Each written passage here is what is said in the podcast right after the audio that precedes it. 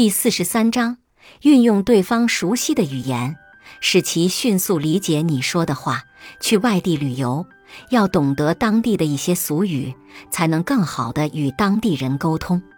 同样，与人交谈时，尽量使用对方熟悉的语言，并运用对方易于理解的表达方式，对方才能轻松领会你渴望表达的意思。由此可见。人际交往重在因人而异，我们都有过这样的感受：将自己的名字或者自己熟悉的人的名字放在一堆人名里面，即使字体很小很小，也能在最短的时间内找出来。同样，两篇相同主题的文章，用自己熟悉的语言来表达的那篇，我们往往最容易理解、记忆。记得初学古文的时候。我的老师往往先让我们记忆翻译过来的现代汉语，然后再背诵原文。结果我们常常是已经将现代翻译背诵的滚瓜烂熟，而古文依然不能成诵。面对这种情况，老师常常被我们气得大发雷霆：“你们不懂得变通啊？不就是换句话来说同一个意思吗？用心点背。”现在想来。这不过是熟悉的语言更容易被人理解和记忆这样一个普通的规律在作祟罢了。在社会中和人交往，不同于学习古文，不必为了考试一字不差的背诵，却有同一个目的——理解。与学习古文不同，生活中的理解比如何表达更重要。这就要求我们充分运用对方熟悉的语言。让对方迅速理解自己想说的话。斯沃普的故事足以说明这一点。当斯沃普还只是一家美国西部电力公司的小职员的时候，他为了当上分公司的经理，工作十分努力。然而，在斯沃普事业发展到最关键的时刻，他竟然因为一次竞争错失了一笔重要的生意。当时，斯沃普和卡内基竞争一笔生意。为了拿下这个项目，斯沃普精心策划了一套竞标方案。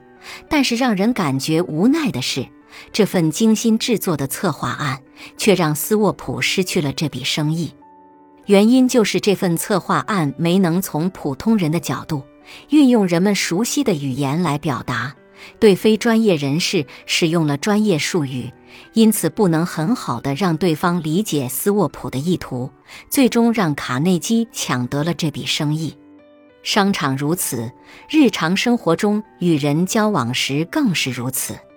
运用对方熟悉的语言，让对方迅速理解你想说的话，要比追求巧妙、完美的表达重要的多。的确如此。通常来说，熟悉的地方，熟悉的语言。才更能引起人们的兴趣。不知道你是否有过这样的体会：走在大街上，当听到熟悉的歌曲时，会不由自主地放慢脚步。同样一个悲剧发生在我们身边，要比发生在美国或西伯利亚更能引起我们的同情。当我们给朋友照相的时候，往往最美的瞬间是对方最熟悉、最擅长的姿势。而不是那些刻意摆出的漂亮动作，这就是因为熟悉才更容易理解。所以，当一个聪明的人在想把自己的想法和意见表达给对方时，会将重点放在想方设法运用对方熟悉的语言上，让对方更容易、更迅速地理解自己想说的话。要知道。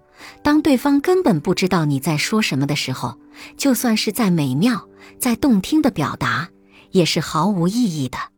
因此，请记住，熟悉的语言才更利于双方的交流。我总是为你担心，试图改变你，直到有一天，我变成了你，这才明白自己的可笑。本集播放完毕，感谢您的收听。喜欢别忘了订阅专辑，关注主播，主页有更多精彩内容。